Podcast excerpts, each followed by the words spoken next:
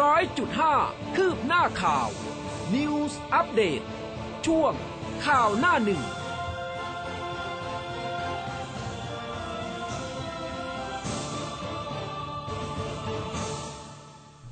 รุณสวัสดิ์คุณผู้ฟังค่ะ ต้อนรับเข้าสู่เช้าวันศุกร์นะคะ 8 ตุลาคม 2564 ค่ะ เช้าวันนี้คุณผู้ฟังอยู่กับอุ้มกัสมาค่ะ ครับ และผมภูเบศสุนีครับ อรุณสวัสดิ์คุณผู้ฟังทุกทุกท่านครับ ค่ะ ก็หลาย ๆ ท่านทักทายกันมาทาง LINE Official กันแล้วนะคะ แล้วก็ตอนนี้มีไลฟ์ผ่านทาง Facebook นะคะ ก็ฝากกดไลค์กดแชร์กันไปด้วย รวมถึงหน้าเว็บไซต์ของเราค่ะ news 1 0 0 5 m c o t net นะคะ ก็เป็นอีกหนึ่งช่องทางที่คุณผู้ฟังสามารถที่จะรับฟัง แล้วก็รับชมรายการต่าง ๆ ของทาง FM 100.5ได้ค่ะ ครับผมเช้านี้ก็โอ้หลายท่านส่งข้อความกันเข้ามาเยอะแล้วนะครับ ก็ยังรออีกหลาย ๆ ท่านนะครับอืมถ้าตื่นแล้วยังไงก็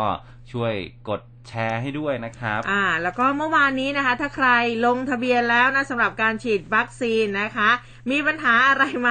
นะ ติดขัดอะไรหรือเปล่าหรือว่าลงทะเบียนผ่านไปได้ด้วยความเรียบร้อยก็บอกกล่าวกันเข้ามาได้นะคะ อยากจะบ่นก็ได้ อยากจะชมก็ได้นะคะครับ คือผมเนี่ยก็ลงนะเมื่อรวาอนดไหมเนี่ยรอดไหมปรากฏว่าตอนแรกอะ เราก็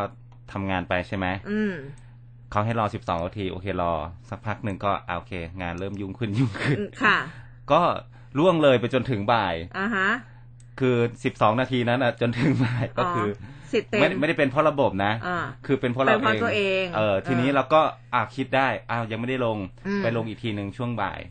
บ่ายยังได้อยู่ไหมประมาณบ่ายสาม ปรากฏว่าเต็มอ่า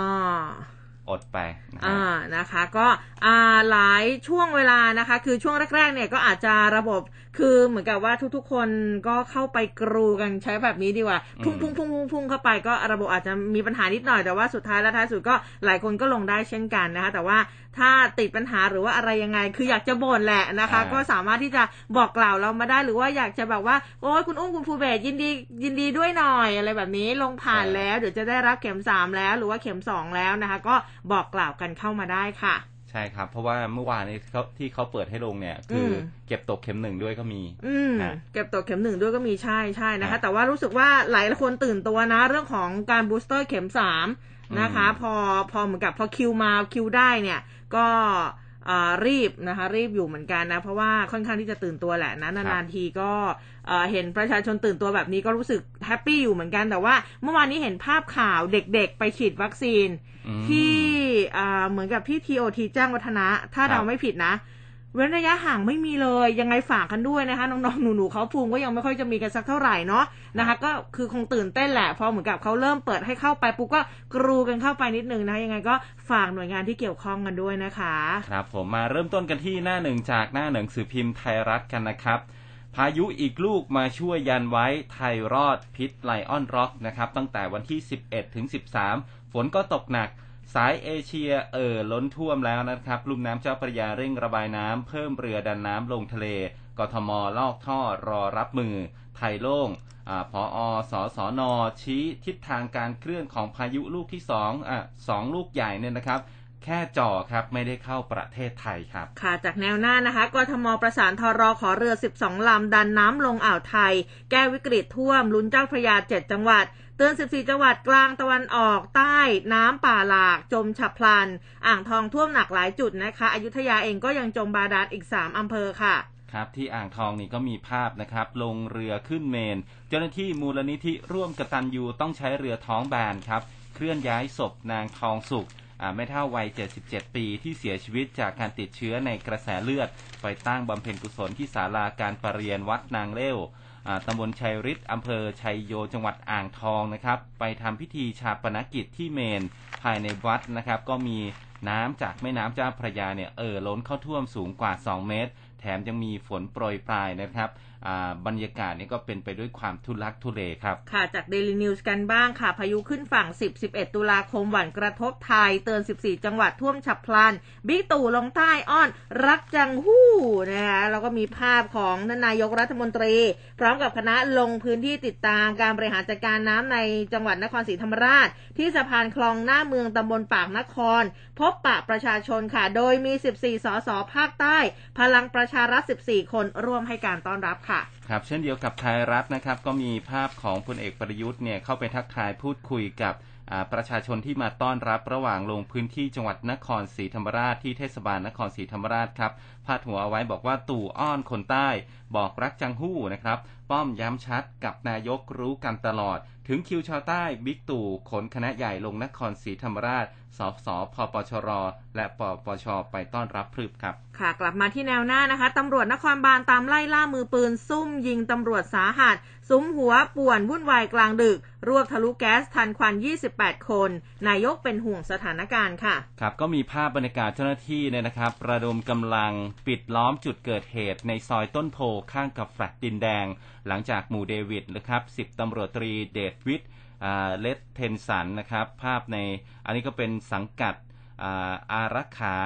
หนึ่งบกอคฟนะครับ ลูกครึ่งไทยเบลเยียม ถูกยิงศีรษะโคม่านะครับขณะที่เข้าไประงับเหตุพาดหัวเอาไว้บอกว่าพลิกแฟลตดินแดงล่ามือยิงคุมฝูงชน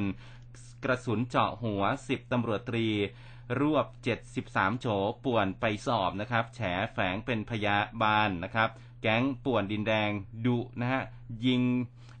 จัดยิงหัว หมู่เดวิด 10ตำรวจตรีเดชวิทย์และเทนสันลูกครึ่งไทยเบลเยียมสังกัดนะครับ อารักขาหนึ่ง บกอคฟร่วงคาแฟลตอาการสาหัสครับค่ะมาดูวันที่โควิดกันบ้างนะคะ สอทอลุยฉีดวัคซีนตั้งเป้า สิ้นปีครบ 2 เข็มทุกคน ลุ้นใช้ชีวิตปกติวิถีใหม่ปี 65 นะคะ แล้วก็มีภาพนะคะ อันนี้ปอคอบุกจับสถานบริการขายเหล้าเล่นดนตรีสดกลางเมืองนครราชสีมา รวบนักท่องเที่ยวฝ่ากฎหมาย 38 คนค่ะ ครับโควิดถึงทางแยกยอดเพิ่มหาหายหรือลดนะครับ สอทอกำชับเคร่งครัดปฏิบัติตัว เชื่อปีใหม่มีความสุข หลายจังหวัดยังระดมฉีดวัคซีนไฟเซอร์ให้กับเด็กนักเรียนครับ ค่ะจากเดลินิวส์นะคะสี่มาตรการสู้โควิดลุ้นฉลองปีใหม่ หวั่นประมาททำตัวตามสบายยอดป่วยยอดตายกลับมาสูงอีกค่ะปอทซิวแฮกเกอร์ ดูดข้อมูลขายเว็บมืด ลูกค้าบริษัท 6 0 0 0 0ชื่อครับตำรวจปกปอทก็รวบแฮกเกอร์อ่าเป็นหนุ่มนะครับปลายชื่อลูกค้าบริษัทประกอบธุรกิจเกี่ยวกับอาหาร ออกเร่ขายทาง dark web 6 0 0 0 0รายชื่อครับ ค่ะ อะ มีอีกไหมคะ ไทยรัฐนะฮะหมดแล้วครับโอเคค่ะสำหรับไทยรัฐนะฮะค่ะเอามาดูกันเรื่องของพายุเนี่ยนะคะ ที่เราก็จะต้องอาติดตามกันสักนิดหนึ่งนะคะ เมื่อวานนี้ค่ะ ท่านอธิบดีกรมอุตุนิยมวิทยานายณัฐพลณัฏฐสมบูรณ์ ก็ออกประกาศกรมอุตุนิยมวิทยาเตือนพายุดีเ r รสชันบริเวณ ทะเลจีนตอนกลางเนี่ยนะคะ ก็คือบอกว่าพายุ depression บริเวณทะเลจีนใต้ตอนกลางเนี่ยบอกว่าพายุนี้เกือบไม่เคลื่อนที่ แต่ว่าคาดว่าจะทวีกำลังแรงขึ้นแล้วก็เคลื่อนขึ้นฝั่งประเทศเวียดนามตอนบน ช่วง 10-11 ตุลาคมนะคะ ซึ่งมรสุมตะวันตกเฉียงใต้กำลังแรงพัดปกคลุมทะเลอันดามันภาคใต้อ่าวไทย ลักษณะเช่นนี้ค่ะภาคใต้ฝนตกหนักถึงหนักมากนะคะ ส่วนคลื่นลมบริเวณทะเลอันดามันอ่าวไทยตอนบนก็มีกำลังแรงขึ้น เรือเล็กควรงดออกจากฝั่งในระยะนี้ยังไงก็ตามค่ะขอให้ประชาชาชนติดตามประกาศจากกรมอุตุนิยมวิทยานะคะ แล้วก็ติดตามได้จากสายฟ้าพยากรณ์จากช่วงสุดท้ายของรายการของเรานี่แหละนะคะทางนี้กรมอุตุนิยมวิทยาค่ะยังพยากรณ์อากาศช่วง 7-13 ตุลาคม คาดหมายว่าช่วง 7-8 นะคะ ก็คือวันนี้ก็วันที่ 8 แล้วด้วย ร่องมรสุมพาดผ่านบริเวณภาคกลางภาคใต้ตอนบน ภาคตะวันออก ส่วนในช่วง 9-13 ตุลาคมค่ะ ร่องมรสุมจะเลื่อนขึ้นนะคะพาดผ่านบริเวณภาคเหนือตอนกลาง ภาคกลางภาคตะวันออก ภาคอีสานตอนล่างนะคะ แล้วก็ลมมรสุมตะวันตกเฉียงใต้ที่พัดปกคลุมทะเลอันดามัน ประเทศไทยอ่าวไทยเนี่ยจะมีกำลังแรงตลอดช่วงทำให้ประเทศไทยเรามีฝนเพิ่มขึ้น ฝนตกหนักบางแห่งนะคะบริเวณภาคเหนือตอนล่างภาคอีสานภาคกลางรวมทั้ง กรุงเทพปริมณฑลภาคตะวันออกและภาคใต้ด้วยนะคะโดยเอ่อโดยมีฝนตกหนักมาก บริเวณภาคตะวันออกแล้วก็ภาคใต้ฝั่งตะวันตกนะคะ ก็ขอให้ประชาชนในพื้นที่เสี่ยง ระวังอันตรายจากฝนตกหนัก แล้วก็ฝนที่ตกสะสมด้วยค่ะ ครับ ทีนี้มาดูทิศทางของพายุ2ลูกนะครับอืมนายสุทัศน์วีสกุลผู้อำนวยการสถาบันสารสนเทศ ทรัพยากรน้ำหรือว่าสสนนะครับ กระทรวงการอุดมศึกษาวิทยาศาสตร์วิจัย และนวัตกรรมหรืออวก็ให้สัมภาษณ์กรณี จะมีพายุ2ลูกใหญ่เข้าประเทศไทย บอกว่าจากการตรวจสอบแบบจำลองสภาวะอากาศนะครับของ WRF-ROMS แล้วนะครับ ก็พบว่าเกิดพายุขึ้นมาจริงเวลานี้ พายุลูกที่หนึ่งก็ชื่อว่าไลออนร็อกนะครับเป็นพายุดีเปรสชันแล้วอยู่ที่ทะเลจีนใต้ ส่วนลูกที่สองเนี่ยชื่อว่าคอมปาซุนะฮะคอมปาซุเนี่ยอยู่ที่มหาสมุทรแปซิฟิก ประเทศฟิลิปปินส์ปัจจุบันยังเป็นหย่อมความกดอากาศต่ำก็มีแนวโน้มทวีกำลังแรงขึ้นทั้งสองลูก จากทิศทางการเคลื่อนตัวของทั้งสองลูกมีแนวโน้มที่จะเคลื่อนขึ้นไปทางเหนือ และก็เคลื่อนนะครับ ขึ้นมาใกล้กัน เมื่อใกล้กันแล้วนะครับสองลูกที่จะดึงดูดกันเอาไว้เนี่ยนะครับหนึ่งนะฮะลูกที่หนึ่งเนี่ยให้หยุดนิ่งนะครับ มันก็จะดึงดูดให้หยุดนิ่ง หรือว่าเคลื่อนที่ถอยห่างออกจากการห่างออกจากฝั่ง ของประเทศเวียดนาม ในขณะเดียวกัน ลูกที่หนึ่งก็จะปะทะกับความกดอากาศสูงไปด้วย จะทำให้ลูกที่หนึ่งเนี่ยมันอ่อนกำลังลงนะครับ จากนั้นนะครับก็จะพูดได้ว่าจะ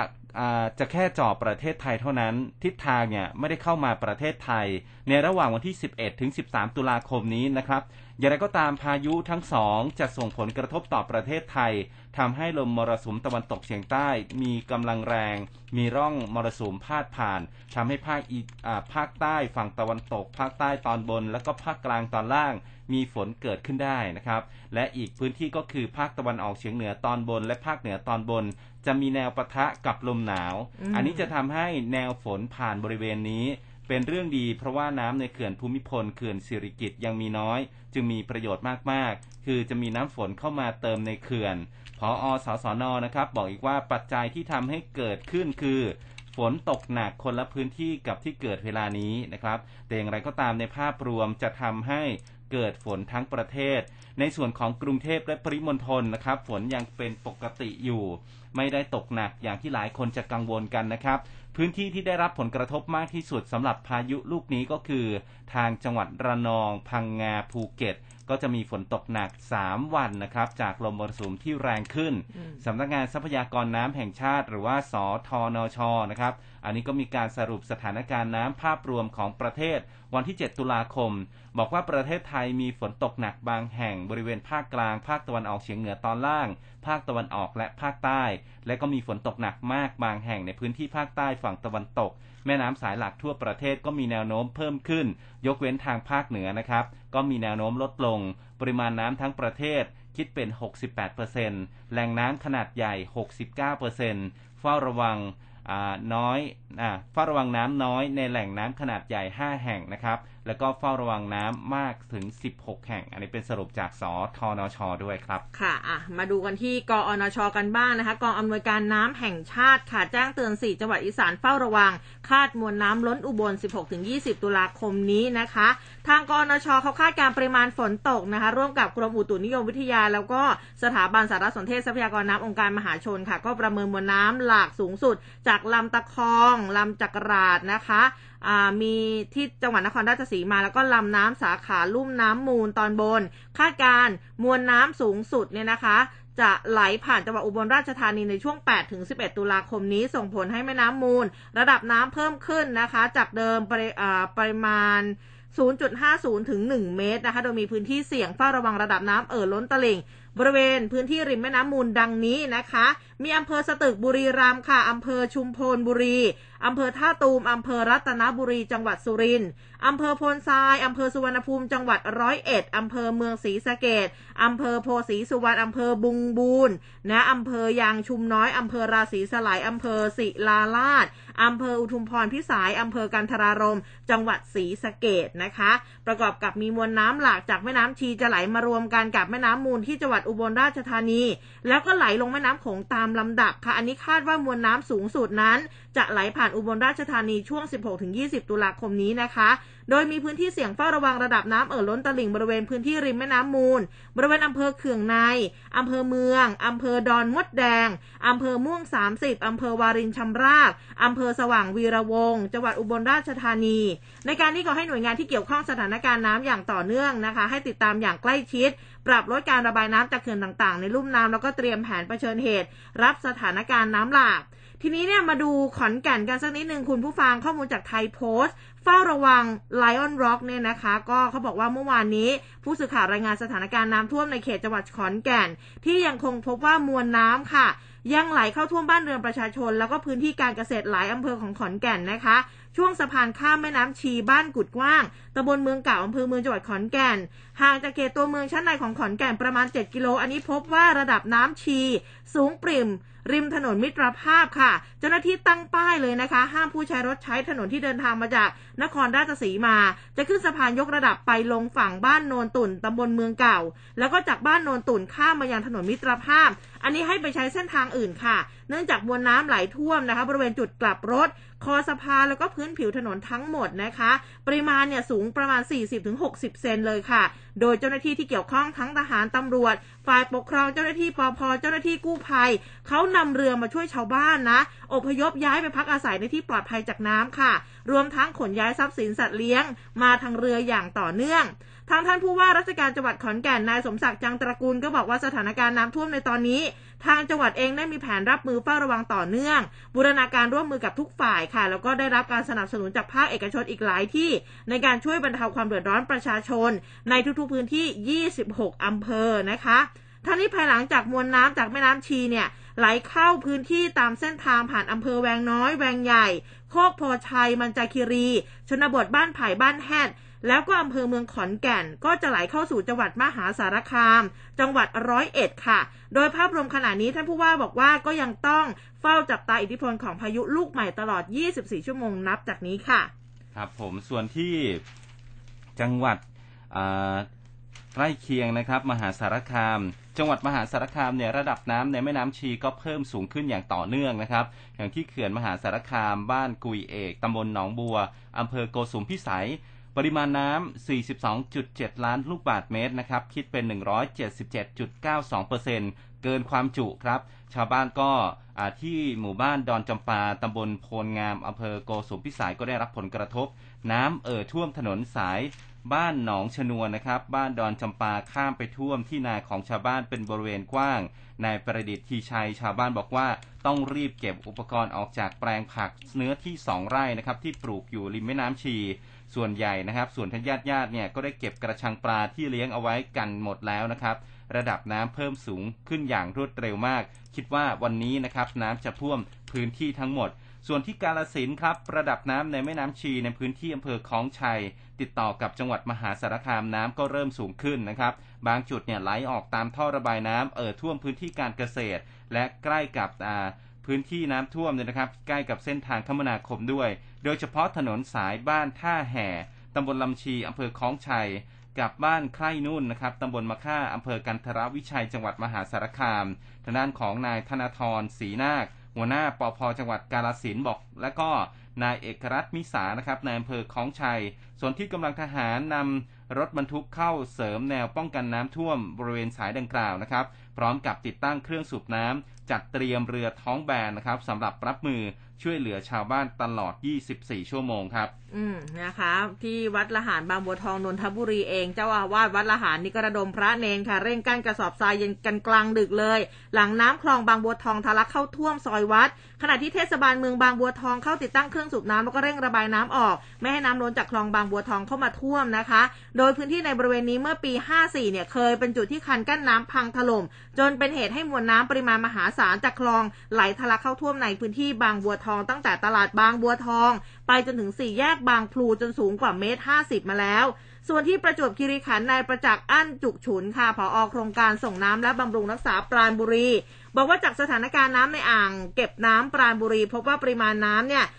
304.13 ล้านลูกบาทเมตร จากความจุ 391 ล้านลูกบาทเมตร มีอัตราการไหลของน้ำเข้าอ่างประมาณ 91 ลูกบาทเมตรต่อวินาที อันนี้ต้องเร่งบริหารจัดการน้ำให้อยู่ในเกณฑ์ควบคุมนะคะ เพื่อเตรียมความพร้อม รับภาวะฝนตกหนักตามคาดการณ์ของกรมอุตุในช่วงสัปดาห์นี้ โดยมีแผนเพิ่มการระบายน้ำออกจากอ่าง แล้วก็ระบายน้ำออกทาง คลองส่งน้ำสายใหญ่ค่ะ ครับผมส่วนที่ จังหวัดสระสิงห์บุรีครับนางนงยาวเทพสิริหัวหน้าสำนักงานป้องกันและบรรเทาสาธารณภัยจังหวัดสิงห์บุรี บอกว่าจังหวัดสิงห์บุรีสรุปสถานการณ์อุทกภัยครับ ก็มีพื้นที่ที่ได้รับผลกระทบเนี่ย5อำเภอ 19 ตำบล มีครัวเรือนที่ได้รับความเดือดร้อนไป 5,000 กว่า 5,000 กว่าครัวเรือนนะครับ ขณะที่น้ำจากแม่น้ำเจ้าพระยา น้ำจากคลองจากสีนะครับ แล้วก็น้ำจากแม่น้ำน้อย ก็เอ่อไหลเข้าท่วมพื้นที่ทุ่งพิกุลหมู่ที่ 3 และก็หมู่ที่ 4ตำบลพิกุลทองอำเภอท่าช้าง จนกลายเป็นทะเลน้ำจืดนะครับ หลังจากที่ชาวบ้านได้เก็บเกี่ยวข้าวกันหมดแล้ว ที่จังหวัดอ่างทองนะครับมวลน้ำจากแม่น้ำเจ้าพระยาก็เอ่อล้นเข้าท่วมบ้านเรือนประชาชนหมู่ที่ 3ตำบลจระเข้ร้องอำเภอชัยโย ไหลข้ามเข้ามาถนนสายอ่างทองชัยโยนะครับ ลงสู่คลองชลประทานใหญ่หมู่ที่4อ่า ท่วมบ้านเรือนประชาชนนะครับ ทุ่งนา และก็ยังไหลเข้าไปถึงถนนสายเอเชีย ลงคลองบางสารานะครับ ที่บริเวณรอยต่อหมู่ที่ 2ตำบลชัยฤทธิ์แล้วก็ตำบลจระเข้ร้องหมู่ที่ 4 ทางกลับรถใต้สะพานระดับน้ำนะครับ สูงกว่า 1 เมตร รถยนต์ทุกชนิดไม่สามารถที่จะใช้ช่องทางได้ ในขณะที่กระแสน้ำก็ไหลไปตามคลองมุ่งสู่ทุ่งนา ทุ่งนาหนองแมวนะครับ ไปยังอำเภอมหาราชจังหวัดพระนครศรีอยุธยา ทางด้านของผู้ช่วยผู้ใหญ่บ้านนะครับนายสมนึกดวงประทีปผู้ชผู้ช่วยผู้ใหญ่บ้านหมู่ที่ 2ตำบลชัยฤทธิ์บอกว่ามวลน้ำเนี่ยมาถึงถนนสายเอเชียแล้ว ก็มีชาวบ้านได้รับผลกระทบ 70 หลังนะครับ เจ้าหน้าที่ก็เร่งวางแนวกระสอบทรายกั้นไม่ให้ขยายวงกว้างสำหรับสถานการณ์น้ำเจ้าพระยาที่ไหลผ่านจังหวัดอ่างทองเนี่ยนะครับ ลดลงเล็กน้อย 3-4 เซนติเมตร หน้าศาลากลางจังหวัดมีปริมาณน้ำสูง 9.17 เมตร จากระดับตลิ่งนะครับที่อยู่ที่ 10 เมตรเนี่ยกระแสน้ำก็ไหลผ่าน 2,514 ลูกบาศก์เมตรต่อวินาที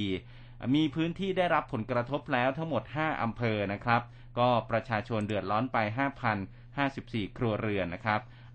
และที่พระนครศรีอยุธยานะฮะคุณฟังต่อเนื่องกันมาเนี่ย หลายพื้นที่ยังน้ำท่วมสูง อย่างเช่นที่ตำบลวังแดงอำเภอท่าเรือ บ้านเรือนริมแม่น้ำป่าสัก ระดับน้ำสูงขึ้น และก็ไหลเชี่ยว มีประชาชนกว่ากว่า 100 ครัวเรือนนะครับ ได้รับความเดือดร้อนเข้าออกไม่ได้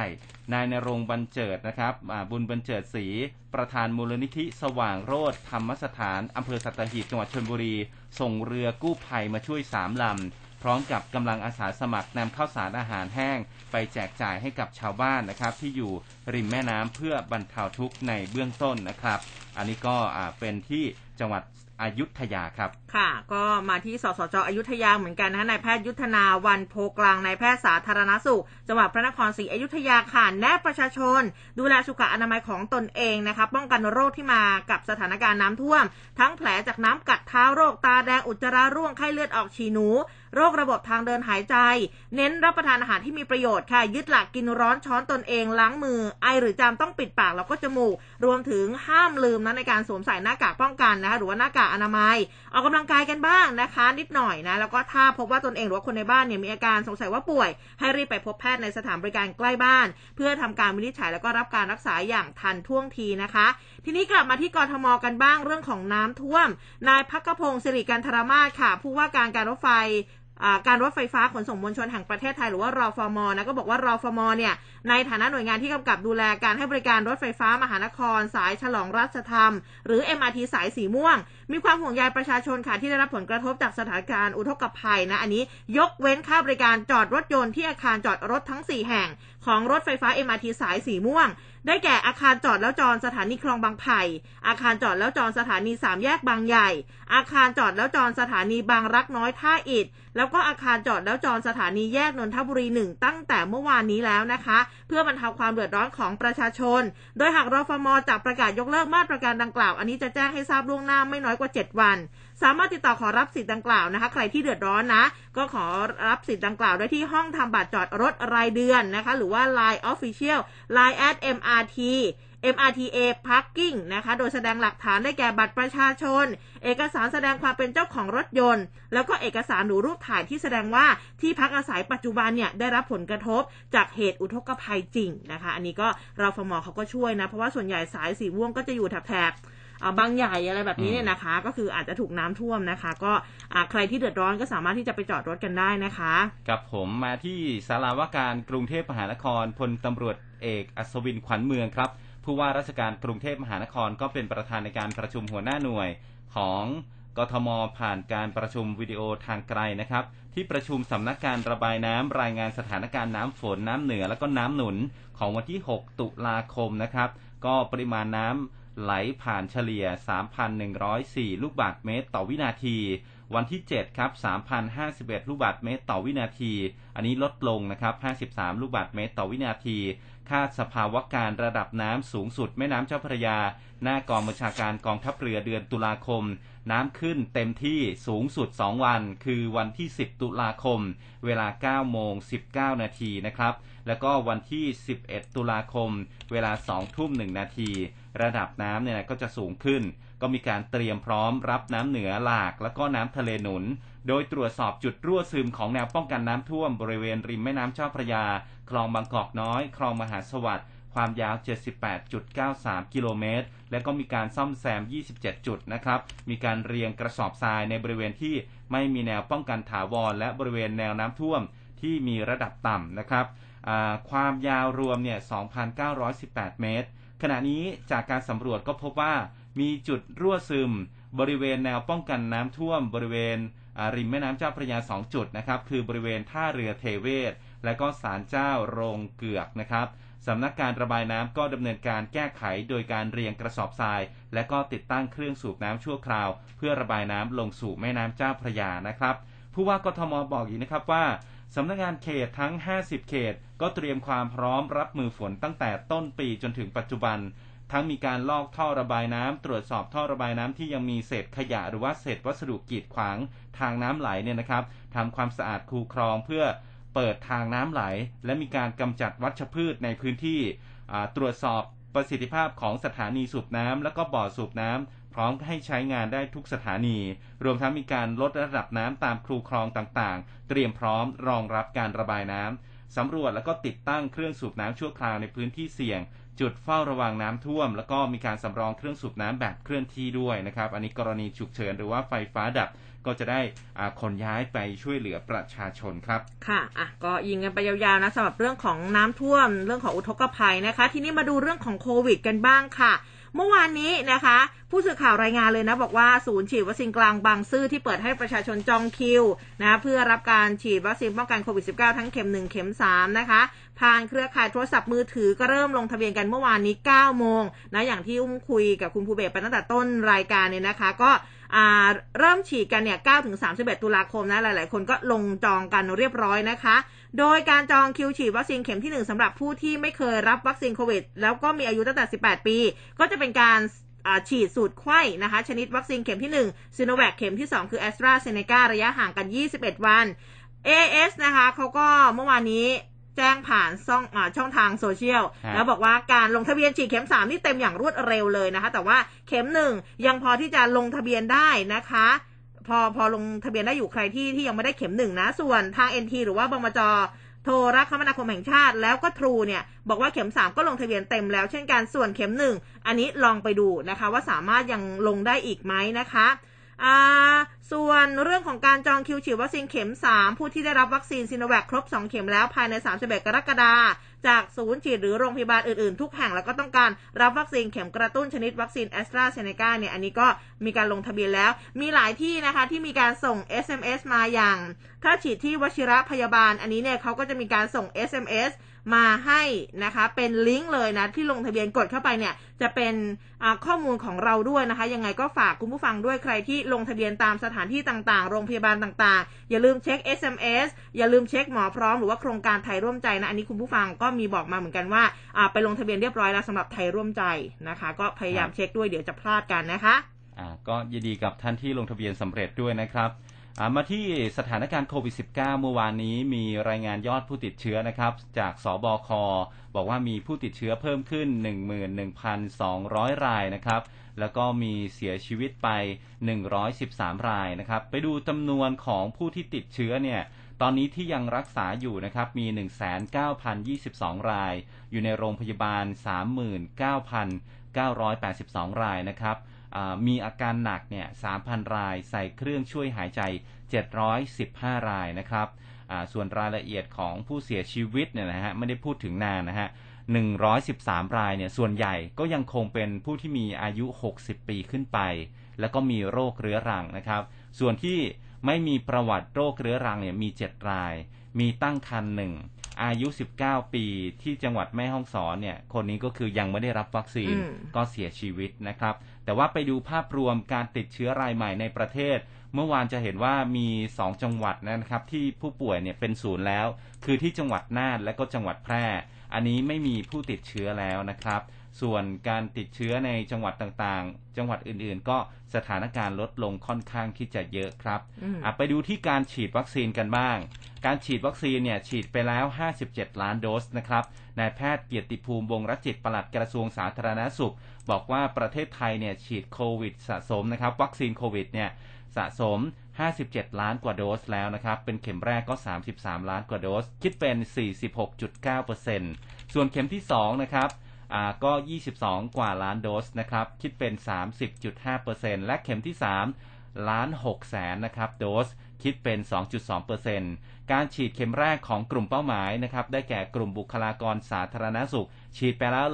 123.5%เจ้าหน้าที่ด่านหน้า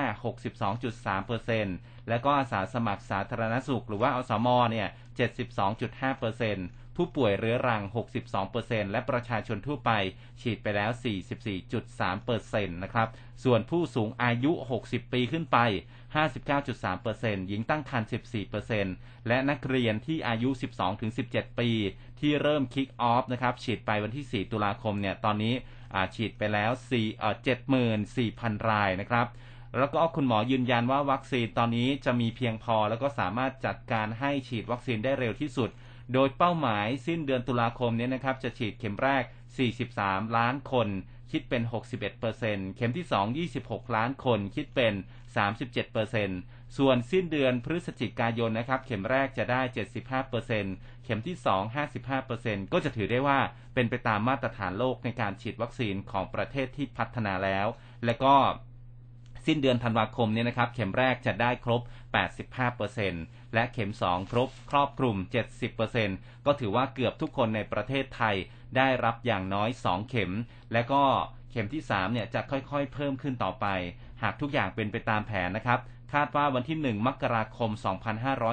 2565 สถานการณ์ต่างๆ น่าจะคลี่คลายได้มาก การดำเนินชีวิตต่างๆ ก็คงจะกลับมาเป็นแบบปกติสุขในแบบ New Normal กันต่อไปครับ ค่ะอะ ทีนี้เนี่ย ท่านหมอเกียรติภูมินี่พูดถึงการควบคุมโรคโควิด -19 ในพื้นที่ภาคใต้ด้วยนะคะ อันนี้ก็บอกว่าพื้นที่ 4 จังหวัดภาคใต้ตอนนี้มีการระบาดเพิ่มมากขึ้นค่ะ พบการระบาดทั้ง 3 สายพันธุ์นะคะ เบต้า อัลฟาแล้วก็เดลต้าคือจากการลงพื้นที่ช่วงสัปดาห์ที่ผ่านมาท่านก็บอกว่าทั้งยะลาสงขลาปัตตานีพบว่าต้องมีมาตรการต่างๆ ที่เพิ่มมากขึ้น อย่างการส่งเสริมร้านอาหารร้านค้า หรือว่าการดำเนินการต่างๆ เกี่ยวกับมาตรการปลอดภัยสำหรับองค์กรหรือว่า COVID Free Setting แล้วก็การป้องกันการติดเชื้อแบบครอบจักรวาลเนี่ยนะคะ แม้จะไม่ได้บังคับแต่ว่าเป็นการเชิญชวน อย่างการไปร้านค้าร้านอาหารเนี่ยหากไม่มีการทำ COVID Free Setting ประชาชนต้องช่วยกันทวงถามนะ เพื่อให้เกิดการตื่นตัวนะคะ แล้วก็บอกว่าสิ่งสำคัญก็จะต้องมีมาตรการต่างๆ ควบคู่เพื่อป้องกันโรคในพื้นที่ภาคใต้ให้ได้ โดยมีทั้งการส่งชุดตรวจ ATK ลงไปเพิ่มเติม ส่งฟาวิพิราเวียร์นะเนื่องจากพบว่าใช้ยาเพียงแค่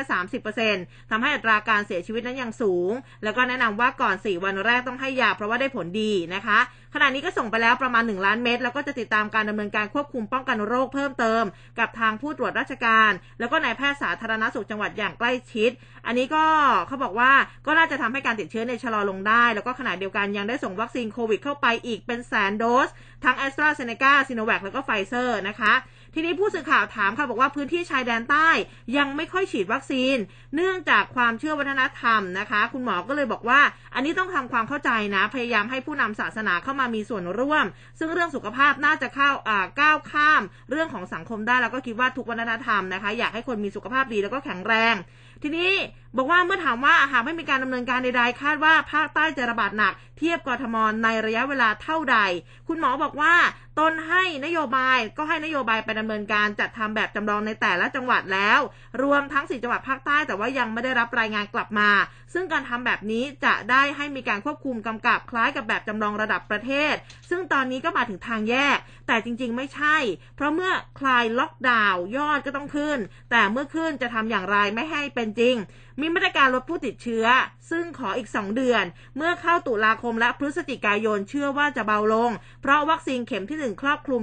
70%สิ้นธันวาก็จะได้รับวัคซีน 85%เมื่อถามว่าต้นมกราคม 65 จะมีข่าวดีใช่ไหมนะคะ จะมีหรือเปล่า ท่านประหลัดสอทอก็บอกว่าก็อยากให้มีข่าวดีนะ ก็เข้าใจว่าทุกคนเนี่ยอยากจะพบปะพบเจอกัน อย่างเด็กๆ ก็อยากจะไปโรงเรียนนะ ก็ไปมีการไปฉีดวัคซีน แล้วก็ดีใจมากที่เจอเจอกับเพื่อนค่ะ ครับผมพูดถึงเรื่องของการฉีดวัคซีนให้กับเด็ก ๆ นักเรียนเนี่ยนะครับนายแพทย์เฉวศสันนามวาดผู้อำนวยการกองควบคุมโรคและภัยสุขภาพในภาวะฉุกเฉิน หรืออสาธารณสุขเนี่ยนะครับ ก็บอกว่าการฉีดวัคซีนในเด็กนักเรียน จนถึงเมื่อวันที่ 6 ตุลาคม ฉีดไปแล้ว 74,500 รายนะครับ ซึ่งบางคนก็รู้สึกว่าคิกออฟแล้วเนี่ยน่าจะฉีดวันละหลายหมื่น หรือว่าหลายแสนราย แต่การฉีดในเด็กนักเรียนมีการวางแผนตาม ความพร้อมนะครับ ซึ่งหลายโรงเรียนหลายแห่งกำลังสอบอยู่ อย่างเช่นในกรุงเทพเรียนออนไลน์ก็สอบปลายภาคในช่วงนี้ จึงอยู่ที่ความพร้อมและก็การกำหนดจุดบริการ และการฉีดยังเป็นวัคซีนชนิด mRNA ที่ต้องดูแลอุณหภูมิเป็นอย่างดี ส่วนข้อกังวลเรื่องของอาการไม่พึงประสงค์นะครับ ก็คืออาการกล้ามเนื้อหัวใจอักเสบ และเยื่อหัวเยื่อหุ้มหัวใจอักเสบเนี่ยนะครับ ถือว่าเจอต่ำมาก ซึ่งก่อนจะเริ่มฉีดให้กับกลุ่มนักเรียนก็ฉีดเด็กที่มีโรคประจำตัวแสนรายมาแล้ว พบอาการนี้ 6 ราย แปลว่าอีก 9.9 แสนรายนะครับ ไม่มีอาการ แต่ที่ต้องเตือนเพื่อหากมีอาการก็คือแน่นหน้าอกใจสัน่น หายใจเหนื่อย หน้ามืดหมดสติ ก็จะได้ไปดูแล ซึ่งรักษาหายได้นะครับ โดยให้สังเกตอาการในช่วงหลังฉีดไป 1-5 วันแรก หากมีอาการสงสัยนะครับให้บอกผู้ปกครอง ถ้าเรียกถ้าเรียนอยู่ก็ให้บอกคุณครู เพื่อรับไปดูแลนะครับ โดยวัคซีนเนี่ยมีความปลอดภัย ขณะนี้กระทรวงศึกษาธิการแจ้งนะครับว่าเดิมเนี่ยมีการแสดงความจำนงฉีดประมาณ 3.6 ล้านคน ตอนนี้ก็เพิ่มขึ้นมาอีกเป็นหลักแสนนะครับ ก็สามารถจัดสรรดูแลเรื่องของวัคซีนได้ต่อเนื่อง เพื่อให้บรรลุเป้าหมายเกิดประโยชน์ต่อนักเรียนที่ต้องการจะศึกษาเล่าเรียน ครอบครัวแล้วก็ช่วยลดภาระนะครับ การช่วยลดการระบาดลงอย่างต่อเนื่องได้นะครับ อืมนะคะอะทีนี้เนี่ยมีเรื่องของอนามัยโพนะคะ เขาชี้ครูนักเรียน 88%บอกว่าพร้อมไปโรงเรียนแล้วนะคะ แต่ว่าก็จะควบในเรื่องของระบบออนไลน์กันไปด้วย ทางท่านอธิบดีกรมอนามัยค่ะนายแพทย์สุวรรณชัย วัฒนายิ่งเจริญชัยนะคะ ท่านก็บอกว่าก็ข้อมูลจากการสำรวจในประเด็นความพร้อมของคนไทย กับการเปิด เรียนนะโรงเรียนเนี่ยอันนี้ก็พบว่าผู้ปกครองเห็นด้วยต่อการฉีดวัคซีนให้เด็กอายุ 12-17 ปีนะคะ เพื่อเตรียมความพร้อมต่อการเปิดเรียนนะร้อยละ 69 เนื่องจากว่าอยากให้เด็กๆเนี่ยไปโรงเรียนแล้วก็ใช้ชีวิตตามปกติแล้ว แล้วก็ป้องกันเด็กๆ ที่มีโรคประจำตัวสำหรับความพร้อมต่อการเรียนการสอนในสถานศึกษาควบคู่กับการเรียนออนไลน์ในเดือนพฤศจิกายนที่จะถึงนี้ ก็พบว่ามีความพร้อมต่อการเปิดเรียนร้อยละ 88 นะคะ สำหรับมาตรการป้องกันการแพร่ระบาดของโควิด -19 ในสถานศึกษาอันนี้พบว่าเห็นด้วยกับมาตรการการแสดงข้อมูล ผลการประเมินคัดกรองความเสี่ยงทั้งผู้เรียนผู้สอนและบุคลากรนะร้อยละ 87 ค่ะ มาตรการจำกัดจำนวนผู้เรียนห้องละไม่เกิน 25 คนร้อยละ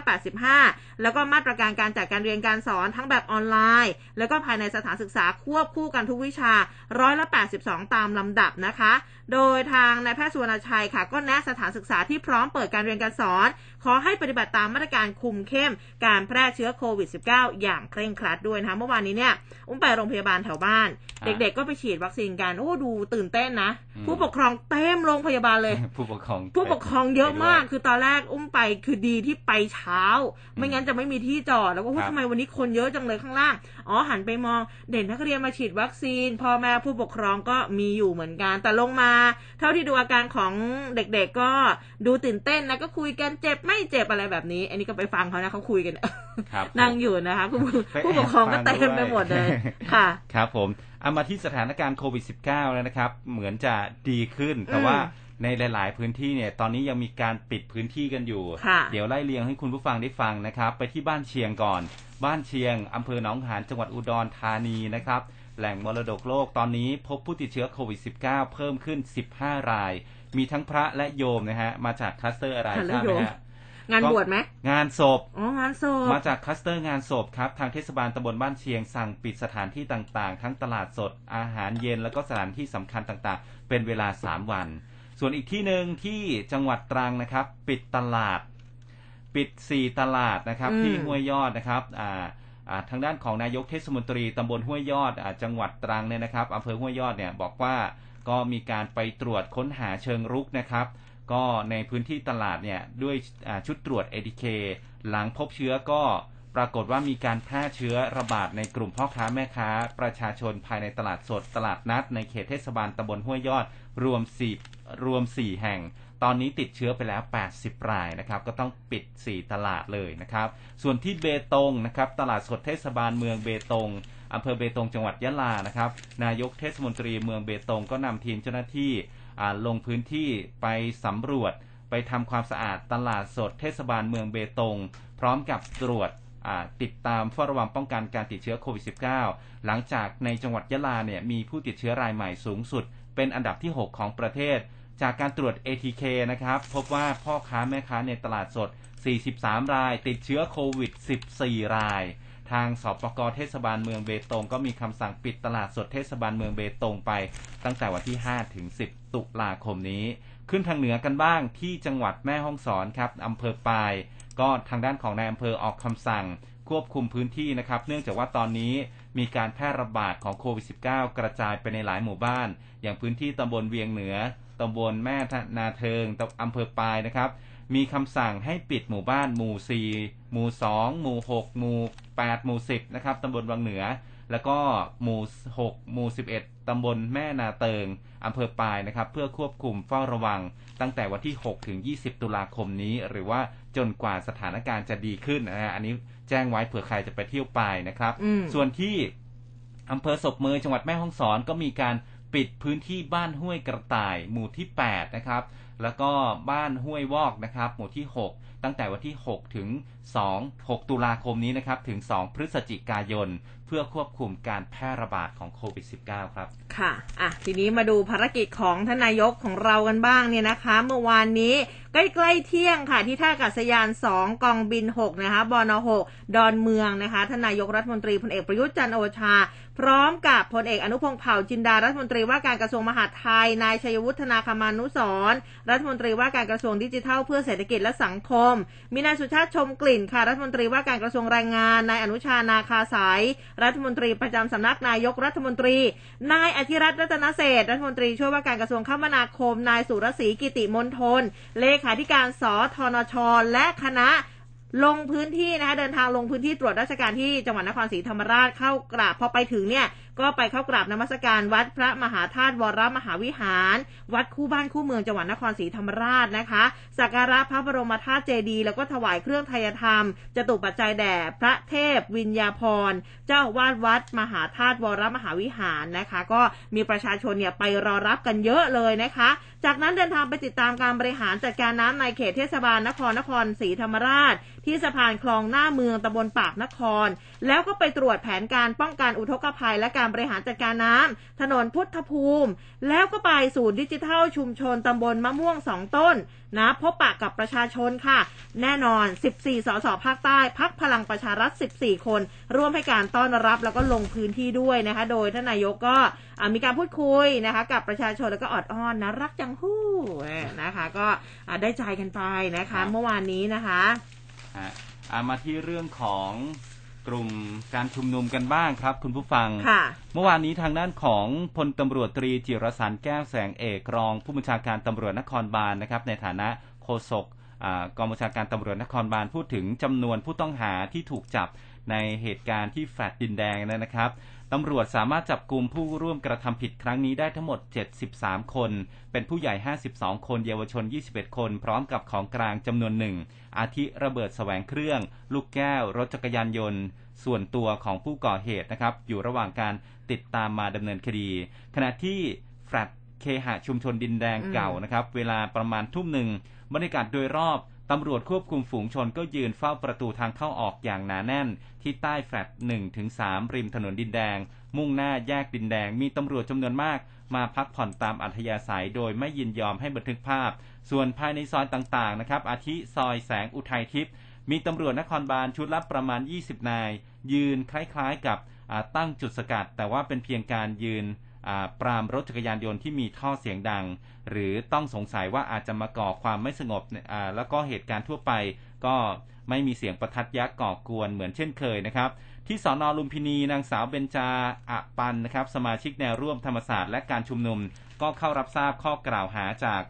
คดีฝ่าฝืนพรกฉุกเฉิน กรณีชุมนุม วันที่ 3 กันยายน 64 หลังจากเสร็จสิ้นขั้นตอนนางสาวเบญจา ก็เดินทางกลับนะครับ มีตำรวจสอนอทองหล่อมาแสดงหมายจับต่อหน้านางสาวเบญจาในความผิดตามปอาญามาตรา 112 นะครับ และก็อื่นๆ จากการชุมนุมเมื่อวันที่ 10 สิงหาคม 64 ระหว่างนั้นนางสาวเบญจาก็อ่านถแถลงการ 5 ข้อนะครับ อาทิให้ควบคุมสถานการณ์การระบาดให้กลับเข้าสู่ปกติ แก้ไข วิกฤตเศรษฐกิจให้ประชาชนสามารถประกอบอาชีพอย่างดำรงสุขได้นะครับ และก็ยกเลิกรัฐธรรมนูญปี 60 ผลักดันให้เกิดการปฏิรูปโครงสร้างสถาบันการเมือง สถาบันกองทัพ สถาบันศาล และสถาบันพระมหากษัตริย์ รวมถึงสถาบันอื่น ๆ เพื่อให้ประชาชนมีสิทธิเสรีภาพประเทศชาติมีประชาธิปไตย และสุดท้ายคืนศักดิ์ศรีความเป็นมนุษย์ให้กับประชาชนนะครับ หลังจากอ่านถแถลงการเสร็จตำรวจหญิงสอนอทองหล่อก็เตรียมนำตัว เตรียมนำตัวนางสาวเบญจาไปสอบที่สอนอทองหล่อแต่ว่าเจ้าตัวขัดขืนพยายามนั่งอยู่กับที่ เนื่องจากเห็นว่าเป็นการออกหมายจับโดยไม่มีการออกหมายเรียกก่อนนะครับ แต่สุดท้ายตำรวจหญิงก็สามารถอุ้มนางสาวเบญจาขึ้นรถไปดำเนินคดีที่สอนอทองหล่อด้วยความทุลักทุเลไปได้นะครับ อันนี้ก็ไปสืบเนื่องจากวันที่สืบเนื่องจากวันที่ 6 กันยายนมี เอ่อเอาในคนละคนละประเด็นแล้วนะฮะ อันนี้ก็ ด้วยความทุลักทุเลนะครับาสามารถนำนางสาวเบญจาเนี่ยไปดำเนินคดีต่อที่สอนอทองหล่อครับค่ะอะทีนี้เนี่ยมาดูทางรองโฆษกสำนักงานตำรวจแห่งชาติกันบ้างพันตำรวจเอกหญิงสิริกุลกริพิทยบูรณ์นะคะก็พูดถึงความคืบหน้าอาการของอสิบตำรวจตรีเดชวิทย์นะคะเลเทนสันพบหมู่กองกำกับการรักขาหนึ่งตำรวจควบคุมฝูงชนนะะที่ถูกยิงเข้าที่ศีรษะเนี่ยนะคะก็บอกว่าอ่าตอนนี้คือแพทย์เนี่ยก็มีการผ่าตัดนำหัวกระสุนออกหลังจากการผ่าตัดก็ยังไม่ได้รู้สึกตัวแล้วก็ยังไม่สามารถช่วยเหลือตนเองได้แต่ว่าเริ่มมีอาการตอบสนองนะคะทางระบบประสาท แต่ว่าก็ยังต้องใส่ท่อช่วยหายใจ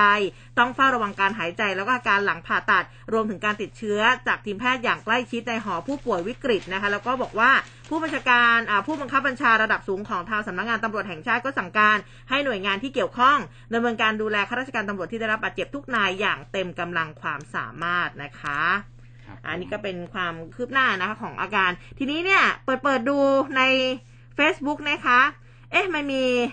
ข่าวลือแบบนี้ไปได้อย่างไรนะ อันนี้เป็น Facebook ของปาเต้ยุทธนาบุญอ้อมครับบอกว่าเพิ่งเห็นข่าวว่ามีกระแสวัยรุ่นส่วนหนึ่งแอนตี้ไฟเซอร์เพราะผู้ปกครองห้ามฉีด เพราะว่าข้อความที่ส่งต่อกันในไลน์ว่าไฟเซอร์คือการฆ่าล้างเผ่าพันธุ์ ใครฉีดจะตายในสองปี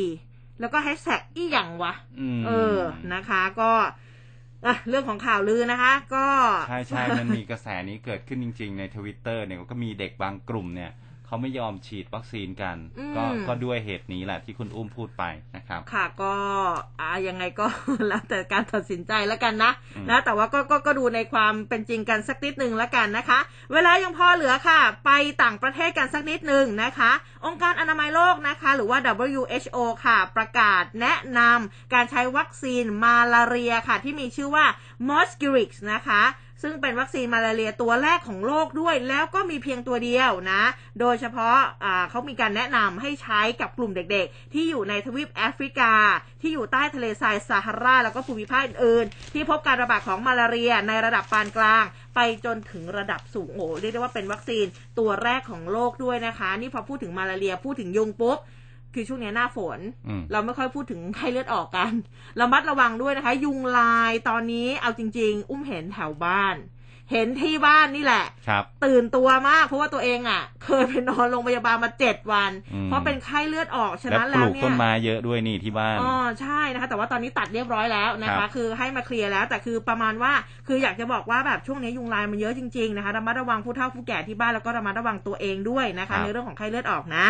เอาละค่ะตอนนี้เดี๋ยวไปพักกันสักครู่หนึ่งค่ะ กลับมาเช็คกันดูนิดนึงนะสำหรับเรื่องของสภาพดินฟ้าอากาศ จะเป็นอย่างไรนะในช่วงสัปดาห์นี้หรือว่าวันสองวันนี้นะคะ ในช่วงสายฟ้าพยากรณ์เดี๋ยวกลับมาค่ะ ร่วมคุยข่าวผ่านทาง 468 3999 และ Official Line at mcot news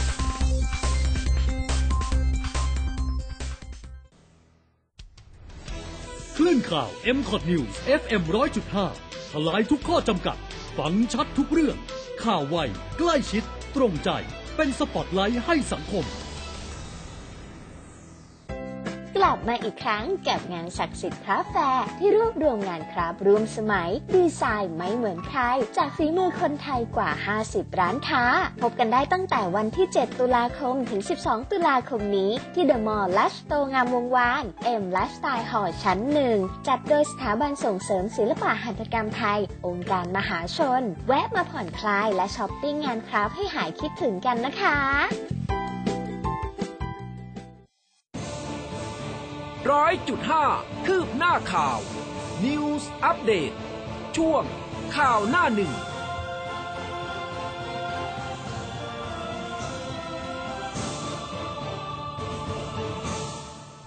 เอาละค่ะ เข้าสู่ช่วงสุดท้ายของรายการนะ ไปพูดคุยกับคุณจันจุดาพรศรีค่ะ หัวหน้าเวรพยากรณ์อากาศกรมอุตุนิยมวิทยาในช่วงสายฟ้าพยากรณ์ค่ะ สายฟ้าพยากรณ์ โดยกรมอุตุนิยมวิทยา สวัสดีค่ะ สวัสดีค่ะ ค่ะ คุณจันจุดาคะค่ะยังไม่เห็นประกาศอ๋ออุ้มอาจจะยังไม่เห็นประกาศ เห็นว่ามีประกาศออกมาช่วงตีห้ามีรายละเอียดเป็นอย่างไรบ้างคะ ก็ประกาศตอนตีห้านี้นะคะก็ค่ะอัปเดตล่าสุดนี้ก็พายุดีเพชชันนะก็ได้พัฒนาตัวเป็นโซนร้อนแล้วนะคะ ค่ะ ได้พัฒนาตัวเป็นโซนร้อนแล้ว เราก็อยู่ทะเลจีนใต้ตอนบนน่ะนะคะอืมก็เราวัดระยะห่างจากเมืองวินประเทศเวียดนามนะคะ อยู่ห่างประมาณ 600 กิโลเมตรนะคะค่ะแต่คาดว่าเดี๋ยวจะอ่าลงอ่าวตังเกียในวันที่เก้านะคะ แล้วก็อืมเคลื่อนขึ้นฝั่งเวียดนามตอนบนในวันที่สิบหลังหลังจากนั้นก็อ่อนกำลังลงไปเลยนะคะอืมก็ตายไปที่เวียดนามเลยนะคะ ค่ะ ค่ะอ่าแล้วแล้วส่ก็งผลมีอะไรผลกระทบบ้านเาอ่าก็ มีผลกระทบก็ทางด้านวันที่สิบเอ็ดทางด้านภาคตะวันออกเฉียงเหนือตอนบนอาจจะมีฝนนะคะ มีฝนได้บ้างนะคะ แต่ก็ไม่เยอะไม่อันไม่ไม่อันตราย แต่ที่อันตรายก็คือภาคใต้นะคะอ๋อภาคใต้เนี่ยคลื่นลมแรง แล้วก็มีฝนตกเยอะด้วย เพราะว่ามรสุมมาพัดไปเลี้ยงพายุตัวเลออนร็อกตัวนี้นะคะอืมค่ะค่ะมันก็เลยทำให้ภาคใต้และภาคตะวันออกเนี่ยมีฝนค่อนข้างเยอะกว่าภาคอื่นๆนะคะ แต่ภาคเหนือภาคภาคเหนือก็มีฝนมีเยอะไม่เยอะนะคะอืม ค่ะ เพราะว่ามันจะตายอยู่ที่เวียดนามนะคะอืมแล้วก็วันที่สิบนี่ก็ วันที่สิบนี่ก็จะนักขึ้นฝั่งทางด้านเวียดนามตอนบนนะคะ แล้วก็วันที่สิบเอ็ดมันก็ยังคงอยู่เวียดนามตอนบนแล้วก็ตายไปนะคะอืมก็ทำให้ภาคตะวันออกเฉียงเหนือตอนบนเนี่ยมีฝนได้บ้างนะคะค่ะแต่ไม่เยอะค่ะค่ะครับแล้วช่วงวันนี้ล่ะคะมีภาคไหนจังหวัดไหนต้องระมัดระวังเกี่ยวกับเรื่องของฝนบ้างไหมคะวันนี้ทางด้านภาคใต้ ภาคตอนออก และภาคตอนออกเฉียงเหนือตอนล่างนะคะ ก็ ให้ระมัดระวังด้วยนะคะ ก็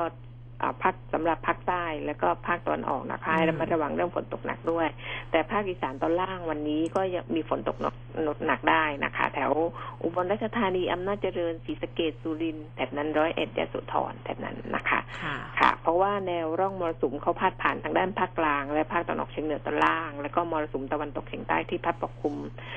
อันดามันและอ่า ภาคใต้และอ่าวไทยก็มีกำลังแรงด้วยนะคะอืมมันดังนั้นมันก็เลยทำให้สิ่งที่น่าห่วงก็คือภาคใต้ แล้วก็ภาคตะวันออกนะคะ ค่ะครับแล้วกรุงเทพล่ะคะ กรุงเทพวันนี้ก็มีโอกาสฝน 40%นะคะอืมก็ไม่มีฝนหนักนะคะ ถึงค่ะจะพาดผ่านภาคกลางก็จริง แต่ว่าอ่ามรไอตัวร่องมรสุมเนี่ยมันก็ไม่ได้แรงนะคะอืมมันก็เลยทำให้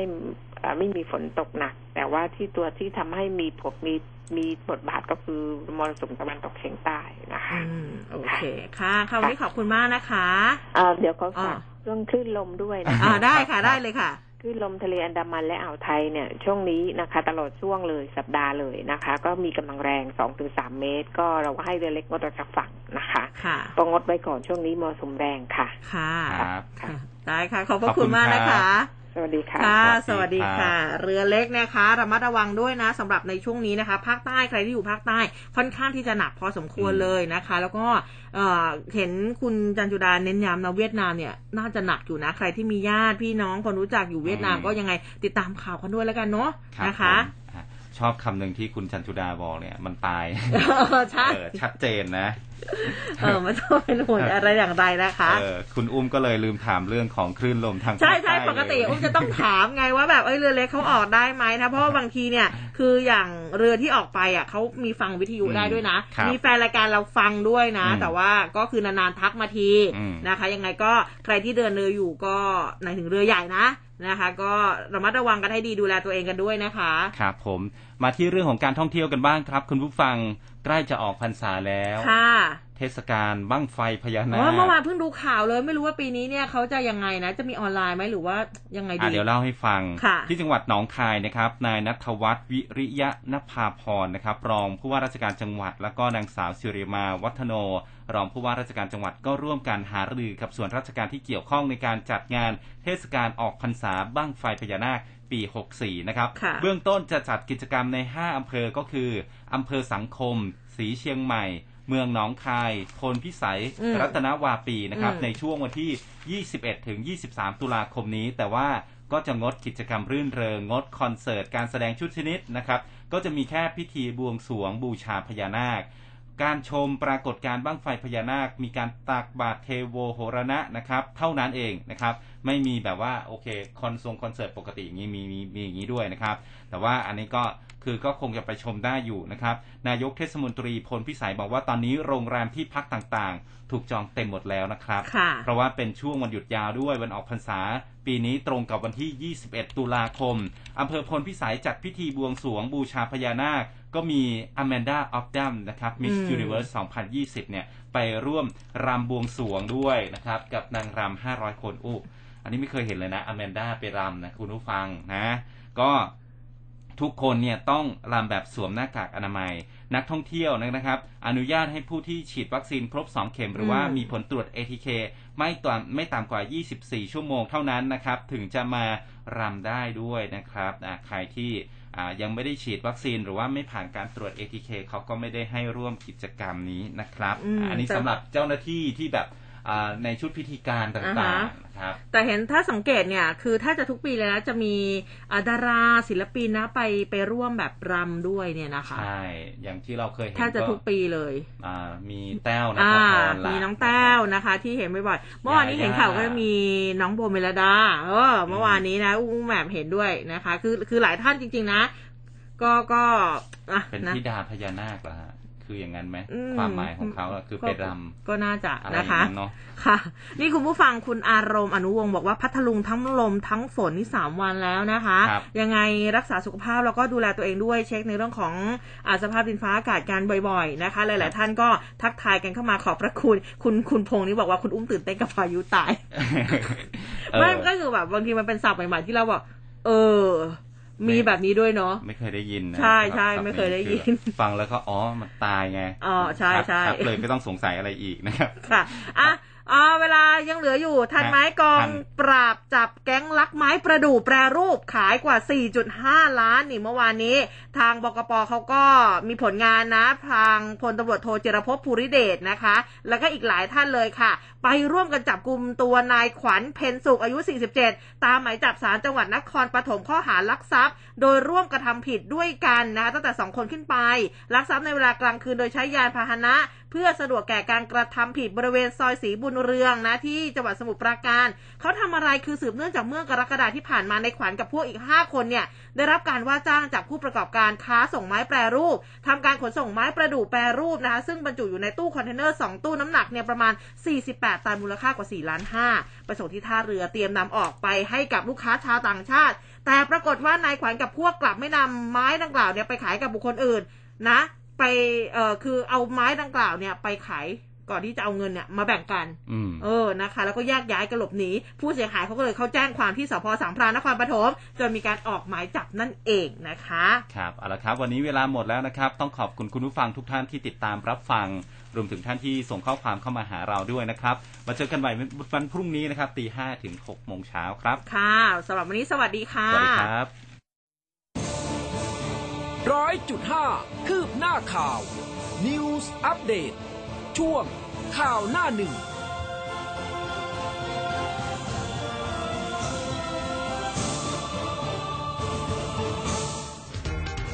คลื่นข่าว m c o t News FM 100.5ทลายทุกข้อจำกัด ฟังชัดทุกเรื่อง สวัสดีครับ กับผมนายสมนิตพลเงิน วิทยากรในรายการ Good Morning อาเซียน และรายการทั่วไทยอาเซียน สถานการณ์โลกเปลี่ยนแปลงตลอดเวลา โดยเฉพาะอย่างยิ่งการ